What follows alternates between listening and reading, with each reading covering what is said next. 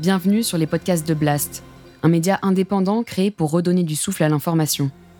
Blast vous propose un autre regard sur l'actualité, à travers des reportages, des décryptages, des enquêtes et des entretiens que nous avons décidé de convertir ici en podcast. Notre ambition Devenir votre média de référence et ainsi peser dans la bataille de l'information qui s'annonce et qui sera décisive. Les podcasts de Blast. Zoom. Arrière. Avec Denis Robert.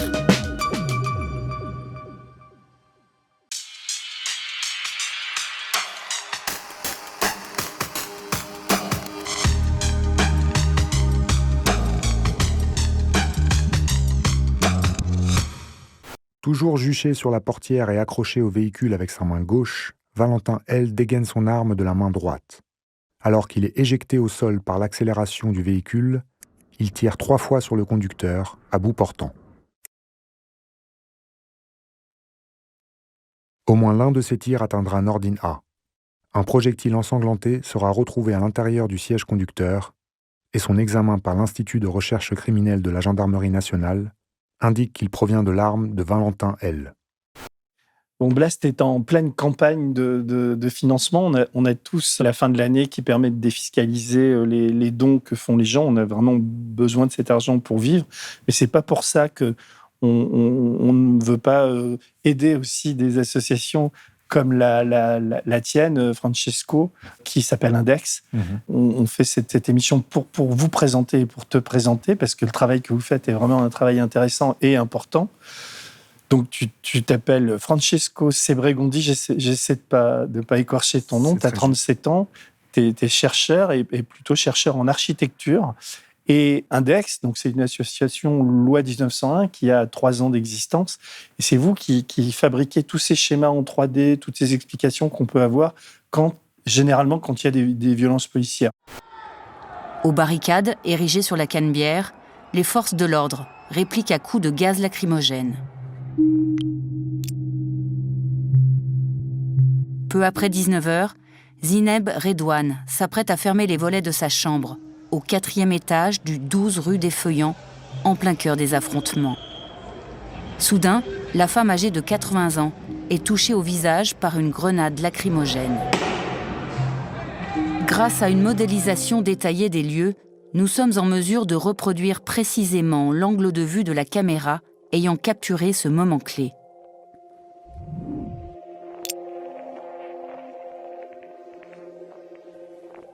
La projection de l'image sur le modèle 3D permet d'établir la position du tireur avec une marge d'erreur de 2 mètres.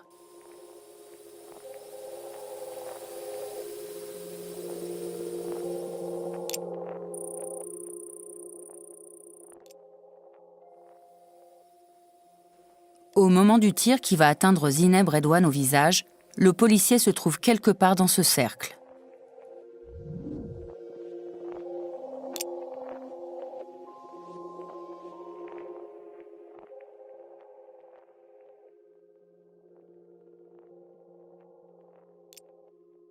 sur la base des débris et des traces de combustion retrouvées chez la victime. Le rapport atteste que l'explosion de la grenade a eu lieu à l'intérieur de l'appartement. Moi, je vous ai rencontré au moment de, l'affaire Zineb Redouane, qu'à l'époque, euh, sur laquelle j'avais pas mal travaillé. Donc, je voudrais qu'on parle ensemble, que tu présentes un peu le, projet Index et que tu, nous expliques comment vous travaillez et, et pourquoi vous lancez cette campagne. Quoi. Oui, mais déjà merci beaucoup hein, de cette euh, invitation à discuter tout ça. Euh, Index, c'est un projet qui a trois ans aujourd'hui, euh, donc une ONG d'investigation qui enquête sur des affaires de violences policières, plus largement de, de, des droits humains, de violation des libertés fondamentales, en France et depuis la France. et notre particularité, c'est celle d'utiliser un peu justement les nouvelles technologies de l'image et de l'information pour euh, établir les faits sur ce qui s'est passé. Euh, en particulier de l'analyse de vidéos, euh, de l'analyse croisée de différents médias, ainsi que de la modélisation 3D, qui illustre, mais fait plus qu'illustrer souvent justement, c'est des cas de, d'enquêter à travers l'utilisation de la modélisation 3D pour véritablement déjà vérifier la version des autorités, parce qu'elle est souvent elle peut être débattue, et, euh, et établir ce qui s'est passé à travers justement des reconstitutions numériques euh, qui nous permettent d'y voir plus clair sur euh, justement différents incidents. C'était le cas par exemple dans l'affaire Zineb Redouane, où la modélisation 3D du tir de grenade montrait justement que la position de tir, que le tir n'était pas du tout conforme. Vous avez pu démontrer que le tir était un tir direct alors que la police expliquait que c'était un tir en cloche. C'est le souvenir que j'en ai. Oui, disons que si on, veut, si on rentre dans le détail. Mais rentrons dans le détail, parce que vous, justement, à Index, vous rentrez dans le détail, quoi. À l'aide du rapport balistique, mais aussi d'images de vidéosurveillance, de vidéos partagées sur les réseaux sociaux et d'une modélisation 3D des événements, cette analyse contredit formellement les conclusions de l'expertise officielle. En fait, le, tir euh, qui avait été justement capturé dans... Des CRS de Saint-Étienne, enfin, on a eu beaucoup de mal à les retrouver.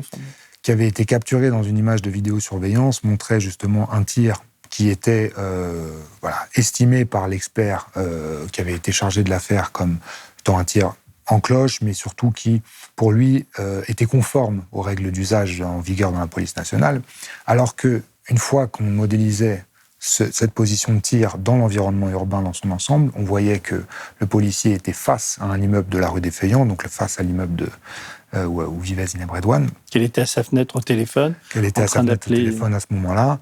Et que, de toute façon, dès qu'en fait euh, la gâchette était tirée, il y avait déjà une infraction. Parce que, en fait, en utilisant un lance-grenade qui euh, tire euh, justement avec un, euh, avec un dispositif de, retard de, propulsion à retardement pour 100 mètres, c'est-à-dire que la trajectoire, vu sa position, allait forcément croiser le, façade. en face. Et donc évidemment, un tir sur une façade, c'est un tir complètement interdit pour les, risques que ça peut impliquer de, toucher soit directement, soit rentrer dans un appartement, etc. Et c'est justement ce qui s'est passé.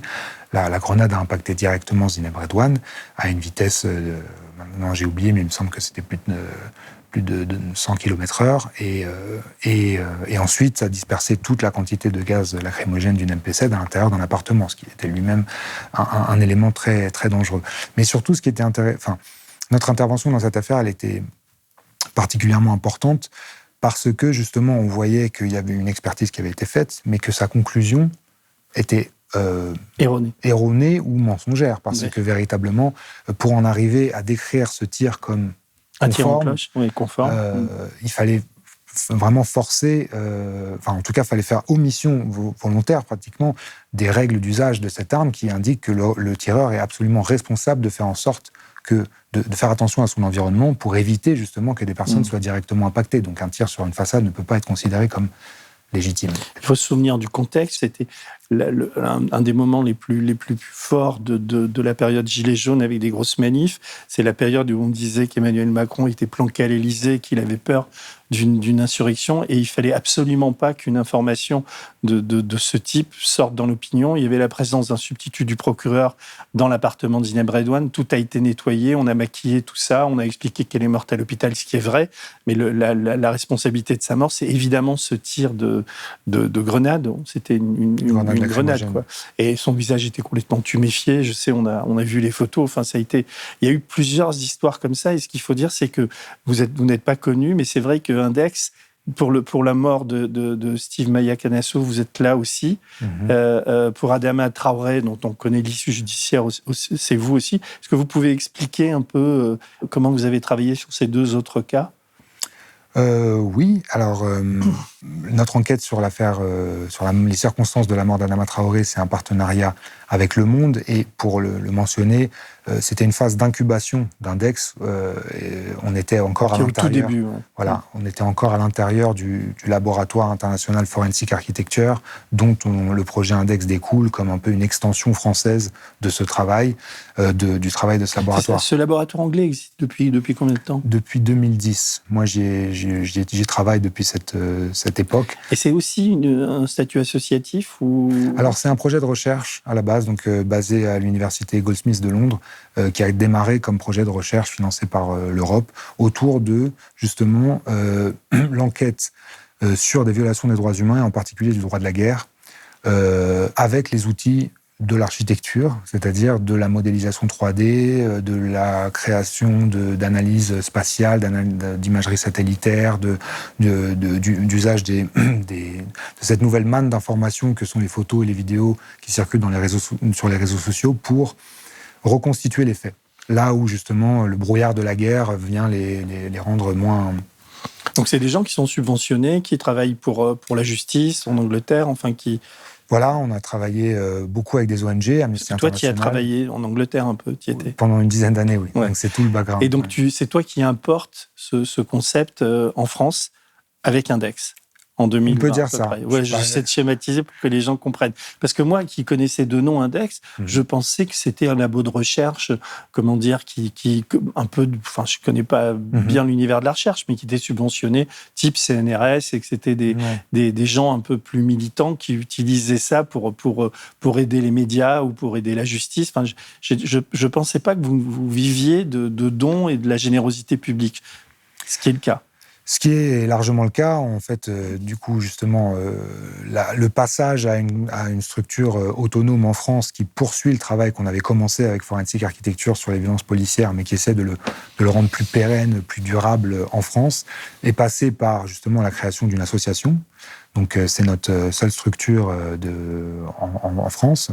on reçoit un tout petit peu de financement de certaines fondations, très peu, euh, mais euh, une large partie de notre possibilité d'exercer, de, c'est euh, grâce aux dons et à la solidarité de, citoyens et de citoyennes qui, qui, voient notre activité comme d'intérêt public, parce que justement, c'est enfin, ce qu'on essaye de faire, c'est ce qu'on essaye de, de, de, combler comme un vide en fait autour de justement un contrôle indépendant, un regard détaillé, rigoureux, précis sur les actions de la force publique et leur usage de la force. Vous devriez bosser pour l'IGPN, mais ils font pas appel à vous, j'imagine. C'est marrant, euh, parce qu'on a eu des, échanges assez étranges avec l'IGPN qui justement nous appellent à la publication d'une enquête. Euh, par exemple, c'était sur l'affaire Adnan Nassi, une enquête qu'on avait publiée avec... Euh, l'affaire, pardon L'affaire de l'éborgnement d'Adnan Nassi, un jeune à l'époque qui avait 19 ans, pendant le confinement. Une enquête qu'on avait publiée avec Libération en mai 2021, je crois.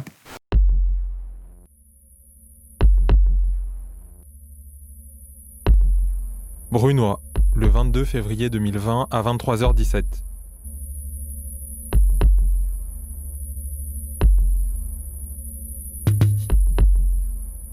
Annan Nassi, 19 ans, est gravement blessé par un tir de LBD lors d'une opération de police dans le quartier des Hautes-Mardelles.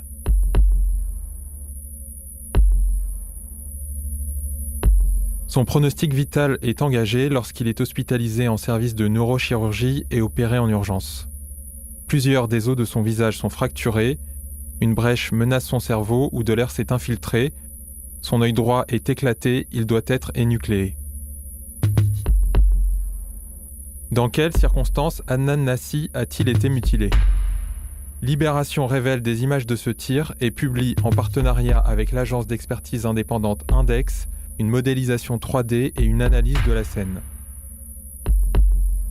Ces éléments attestent qu'Adnan Nassi ne présentait aucun danger pour les policiers et contredisent formellement les propos de Yann T, l'agent auteur du tir. Comme c'est souvent le cas, en fait, les enquêtes qu'on publie, que ce soit par nous-mêmes ou en partenariat avec un, média, sont ensuite versées au dossier d'instruction et viennent aussi peser dans la procédure judiciaire parce qu'elles ont, euh, pour la plupart des, dans la plupart des cas, une dimension vraiment de, rapport d'expertise, en fait.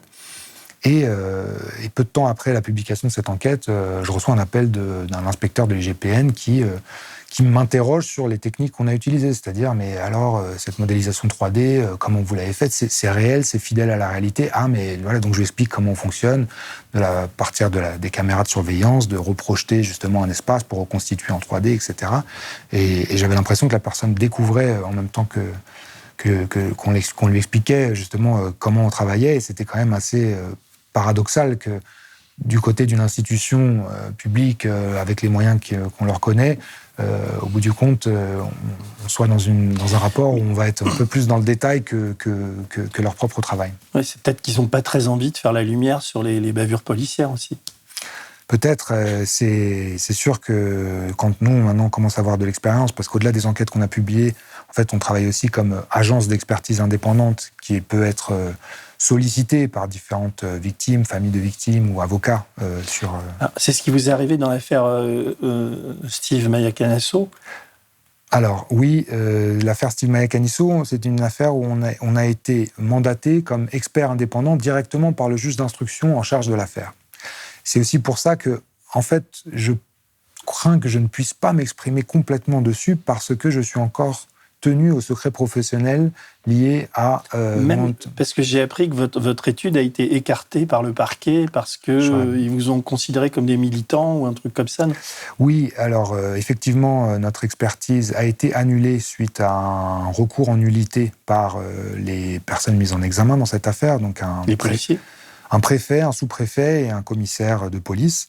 Euh, l'argumentaire qu'ils avaient utilisé était que justement, euh, peut-être qu'on ne qualifiait pas euh, comme expert indépendant, je ne sais, pas trop sur quelle base ils disaient ça, mais en tout cas, dans, dans, les faits, l'expertise a été écartée par la justice en invoquant un vice de procédure dans la façon dont on avait été mandaté.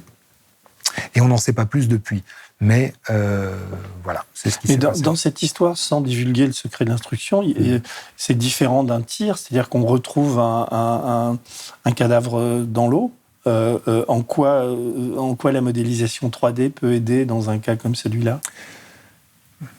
C'était le, bon, de toute façon, notre expertise a effectivement fuité dans la presse, donc je ne vais pas rentrer plus en détail, mais elle est éventuellement accessible. Mais en fait, c'est un travail de fond et qui était très important euh, parce que justement cet incident avait été filmé par euh, une centaine de personnes. C'est-à-dire l'intervention policière à 4 heures du matin sur le quai Wilson à Nantes, dans le cadre de la fête de la musique, où euh, justement des, personnes qui participaient à la fête se sont retrouvés complètement euh, pris par un énorme nuage de gaz lacrymogène parce qu'il y a eu usage des moyens lacrymogènes euh, sur un quai qui n'était pas protégé de nuit et à 4 heures du matin.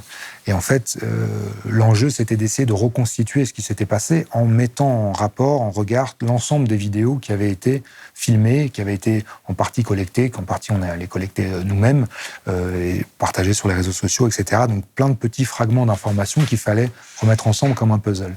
Et ça, c'est là où c'est très intéressant d'utiliser, par exemple, la modélisation 3D aussi pour resituer où ont été pris quelques, euh, des plans de caméra, etc., pour véritablement commencer à reconstruire toute la trame euh, de l'incident et voir où était placé. Mais quand vous dites l'incident, enfin, le, jet du, jeune homme à l'eau n'a pas été directement filmé? Alors non, mais justement, la dynamique générale de la scène a été filmée depuis euh, une ah multitude de regards. Et donc, on peut par exemple voir que, en fait, le, fond de notre travail, c'était d'essayer d'estimer, à partir des positions qui avaient été, là que j'en parle beaucoup du coup de cette, Non, mais pour l'instant, il n'y a pas de vous, vous accusez personne, donc. Euh, Bien sûr, non, mais le.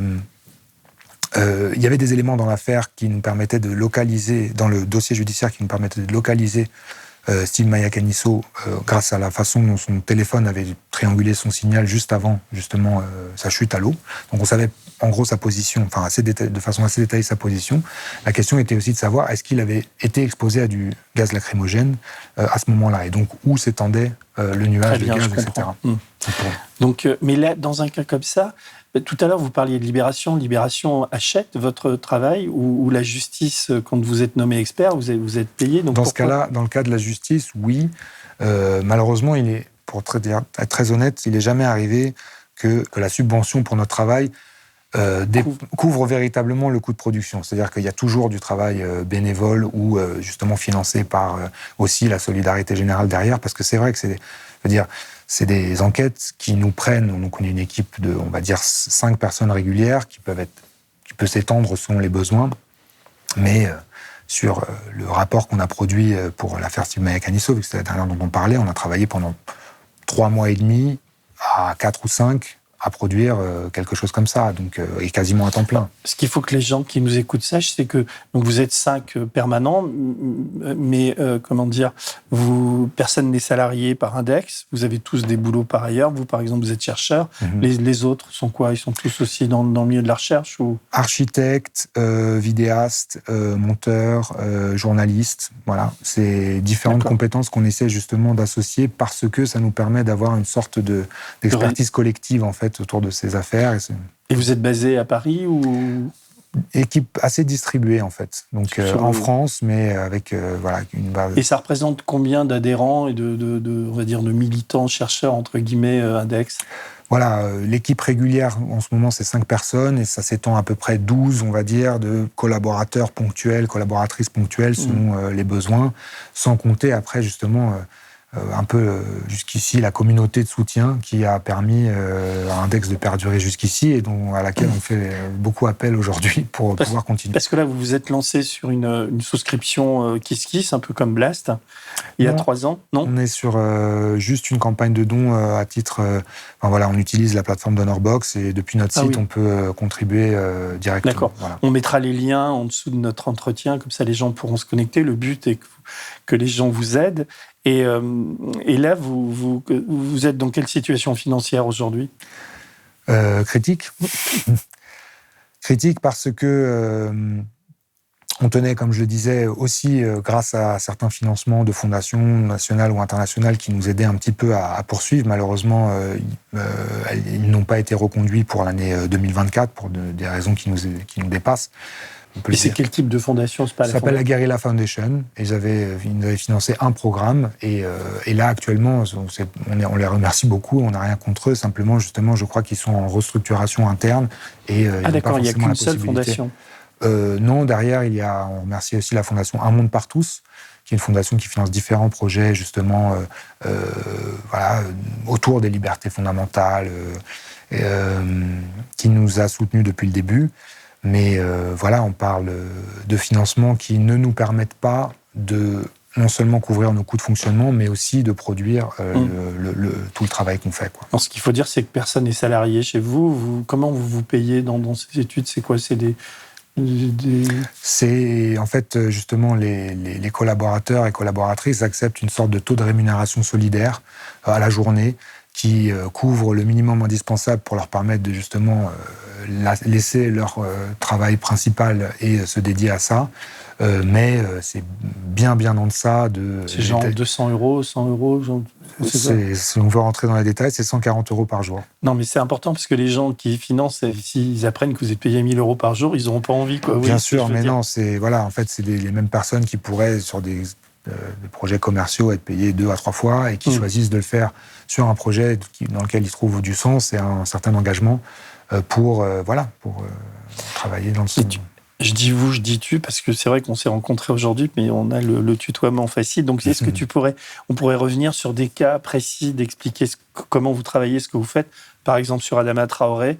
Donc là, je rappelle, de, enfin, un jeune homme qui fuit, qui est rattrapé par des gendarmes, qui meurt étouffé. Enfin, tu peux rappeler un petit peu et comment tu es. C'est la première histoire que vous avez, enfin, vous avez apporté sur laquelle on a apporté un peu de lumière et qui est alors euh, justement, hein, très importante aussi pour la question de sa résonance euh, dans le médiatique, et, judiciaire. et, puis euh, le fait que c'est vrai qu'elle a été aussi un, symbole de la mobilisation contre les violences policières jusqu'ici. Il est 17h passées lorsqu'Adama Traoré, 24 ans le jour même, croise la route de trois gendarmes. Deux heures plus tard, il est étendu dans la cour de la gendarmerie de Persan et son décès est déclaré.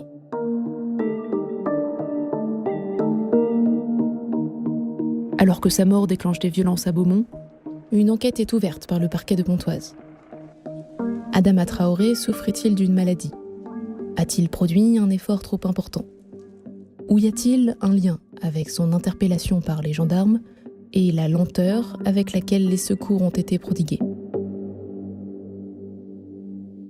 il s'agissait surtout de montrer les zones d'ombre qui restaient euh, dans, l'instruction, aussi à l'époque où on, euh, avait fait cette, enquête, c'est-à-dire s'est passé quelque chose dans l'appartement où euh, Adama Traoré a été interpellé, et les seules, pour le coup, les seules informations qu'on a sont les auditions, les témoignages des gendarmes qui ont procédé à cette interpellation. Ces gendarmes ont été auditionnés, chaque, on parle de trois gendarmes, ils ont été auditionnés chacun trois fois. Et en fait, leur discours change au, fil des auditions. Et on a vu que, dès au, moment, au, moment, des premières auditions, peu après les faits, euh, ils évoquent euh, le fait que, par exemple, euh, ils s'étaient mis à trois sur le corps d'Adama Traoré et qu'il y en a un qui dit même la phrase Il a pris le poids de nos trois corps. Et donc, ça, c'était une version des faits, on va dire. Et puis ensuite, au fur et à mesure, au fur et à mesure des auditions, la version évoluait. Et justement il revenait sur cette euh, question.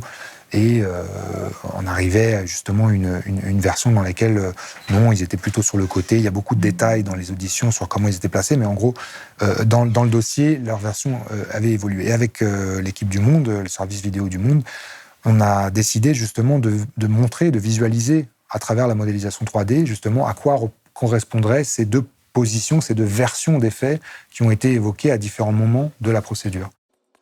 Je n'ai porté aucun coup. Nous avons employé la force strictement nécessaire pour le maîtriser. Mais il a pris le poids de notre corps à tous les trois au moment de son interpellation. Pour intégrer les informations contenues dans ces deux extraits, nous avons réalisé une reconstitution alternative dans laquelle les postures des gendarmes s'appuient sur les éléments des toutes premières auditions. Dans cette version, les appuis du chef F ne sont plus sur ses propres pieds, mais sur le corps d'Adama Traoré. L'adjoint volontaire U place lui aussi ses genoux sur le corps du jeune homme. Le gendarme G demeure dans la même position. Les trois gendarmes font cette fois pression en même temps sur le corps d'Adama Traoré.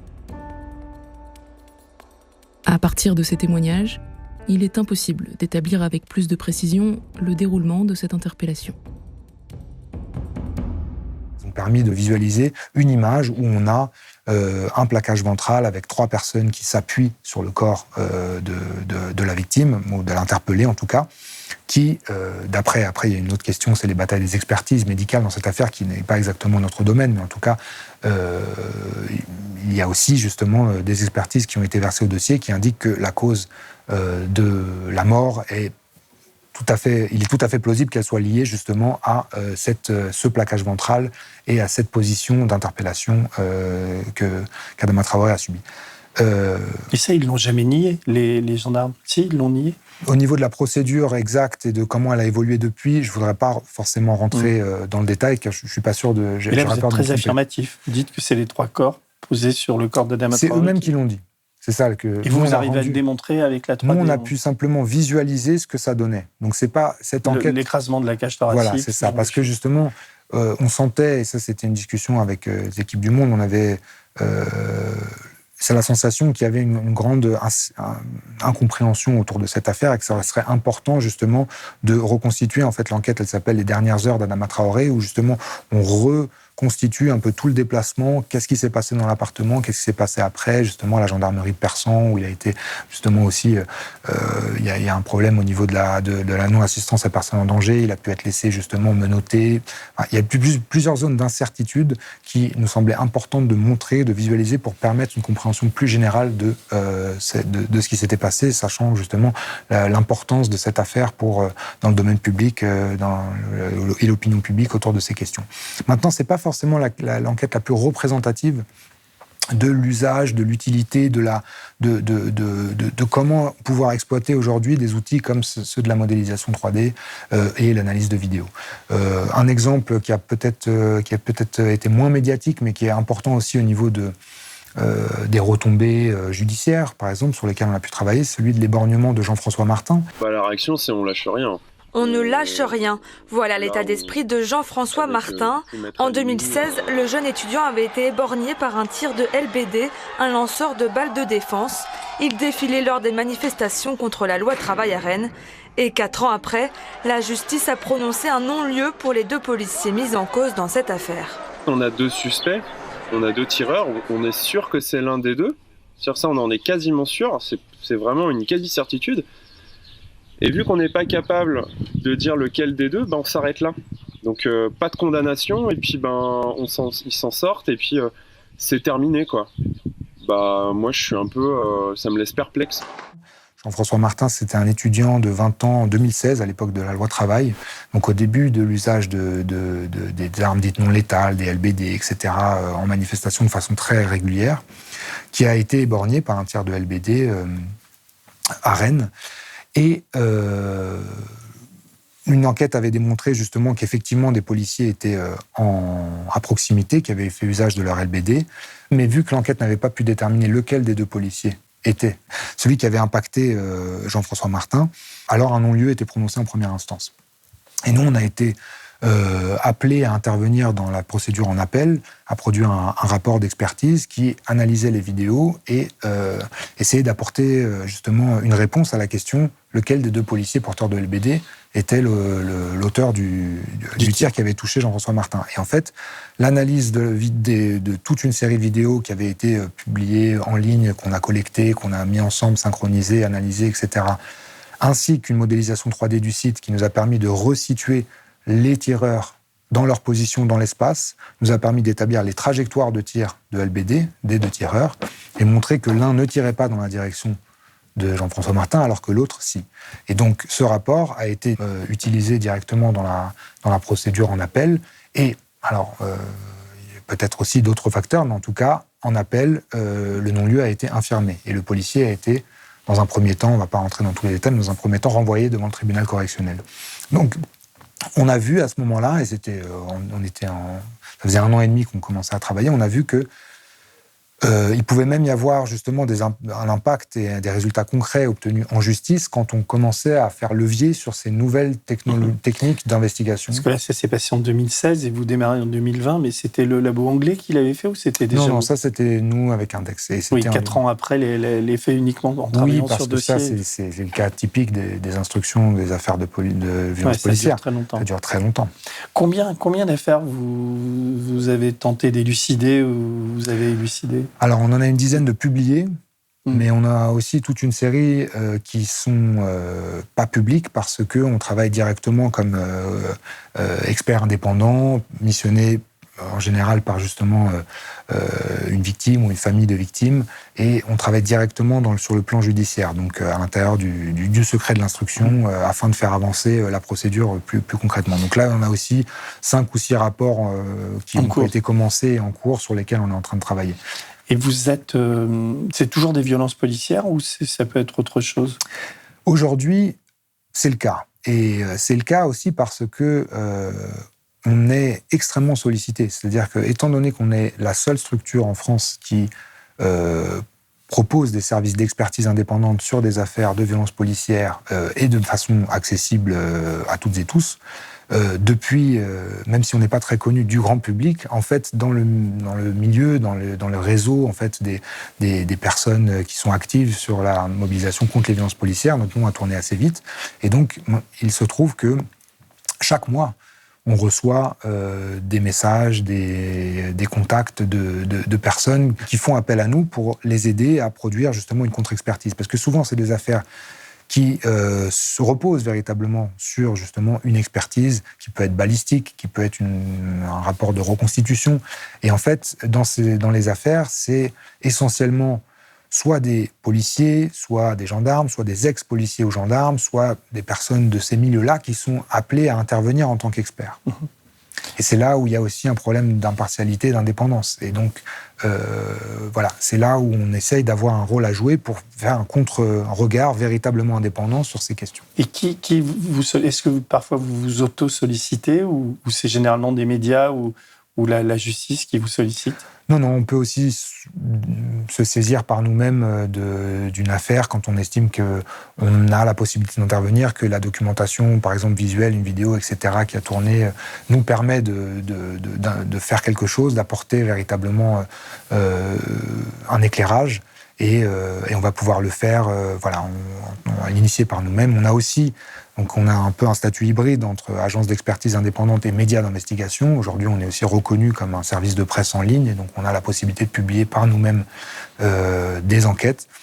Euh, donc ça peut varier. Mais aujourd'hui, on a tellement de sollicitations et de dossiers qu'on nous, apporte directement, sur lesquels on nous demande d'intervenir, qu'on n'a pas vraiment le temps ni l'occasion de, de, de s'auto-saisir d'affaires. C'est vous qui aviez travaillé sur l'éborgnement de Jérôme Rodriguez aussi? Absolument. C'était comment ce dossier? Nous avons procédé à l'examen image par image de l'ensemble des vidéos de l'incident ayant causé la mutilation de Jérôme Rodriguez, avec pour objectif d'identifier d'éventuels jets de projectiles sur les policiers lorsque l'un d'eux fait usage d'une grenade à main de désencerclement. Cette analyse s'appuie sur un travail de synchronisation générale de toutes les vidéos disponibles.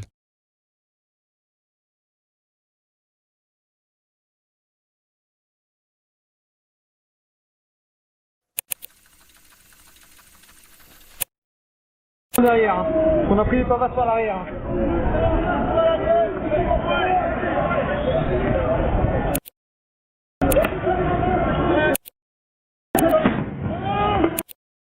Le redatage de la caméra piéton du policier situé à gauche du lanceur de la grenade constitue l'horaire de référence employé dans cette analyse il n'y avait pas tellement de doutes, quoi. le, policier était. Non, il était repéré, enfin, le tir était direct. Alors, c'était un lancer de grenade, un lancer de grenade de, désencerclement qui a, dont un des galets a atteint euh, Jérôme Rodriguez à l'œil. Euh, la particularité de ce dossier, c'est qu'on a pu récupérer justement euh, l'ensemble du, voilà, du dossier judiciaire, y compris toutes les images qui avaient été versées et euh, les images de surveillance euh, de la des caméras de surveillance qui étaient installées sur la place de la Bastille le jour euh, justement de ce, je ne sais plus quel acte, mais c'était en janvier 2019, ainsi que justement beaucoup des policiers en opération qui portaient des caméras piétons. Et donc là aussi, ça, ça, ça, parle d'un peu quelque chose qu'on essaye de faire dans dans notre travail, c'est aussi d'inverser un peu le regard, de, de, renverser le regard de la surveillance. C'est-à-dire que là, on a affaire à un dispositif de surveillance euh, très euh, développé, avec beaucoup de caméras de surveillance et puis des caméras piétons, etc., qui d'un coup, parce qu'il y a cet incident dans lequel justement Jérôme Rodriguez a perdu un œil, se retrouve déplacé dans justement un dossier judiciaire qui finit par fuiter et dans lequel justement pour une fois, la société civile peut s'emparer de ces images et regarder depuis cette perspective particulière, qui est celle embarquée des policiers, comment se passe une opération de maintien de l'ordre à la française?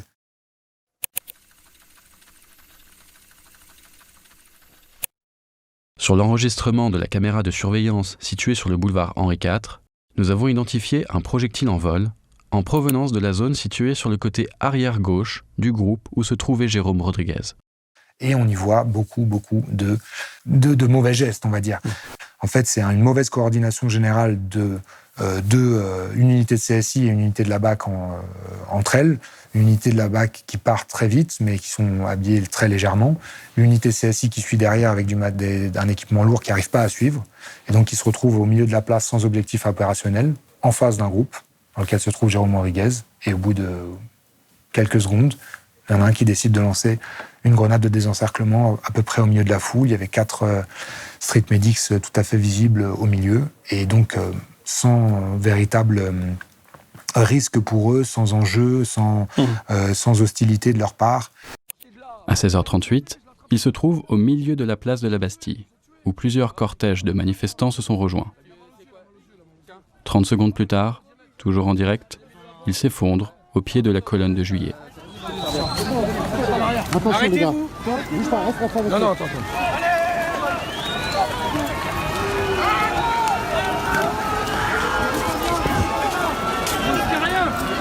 pas de là Si vous bougez pas, ça va rien Eh, Laisse ton truc là Touche-toi la tête Laisse ton truc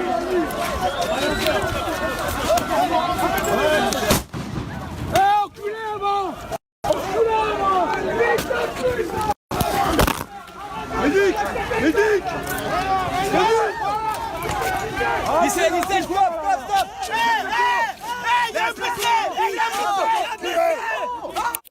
Donc, euh, en fait, l'enquête permet de resituer tout ça parce qu'aujourd'hui, elle est encore en instruction, l'affaire n'est pas décidée. Donc, même si des vidéos existent, en fait, c'est les mettre ensemble qui permettent de bien comprendre ce qui s'est passé Mhm. et, euh, et euh, justement de, de, de venir faire contrepoids à l'interprétation actuelle qui est celle de dire euh, des, jetés, des, jeux- des, des projectiles étaient lancés depuis l'arrière et donc ce tir aura été justifié, etc. Ce qui, est, ce qui est incroyable en vous écoutant, enfin, c'est quand même c'est d'utilité publique. Quoi. Vous devriez être subventionné, enfin la justice.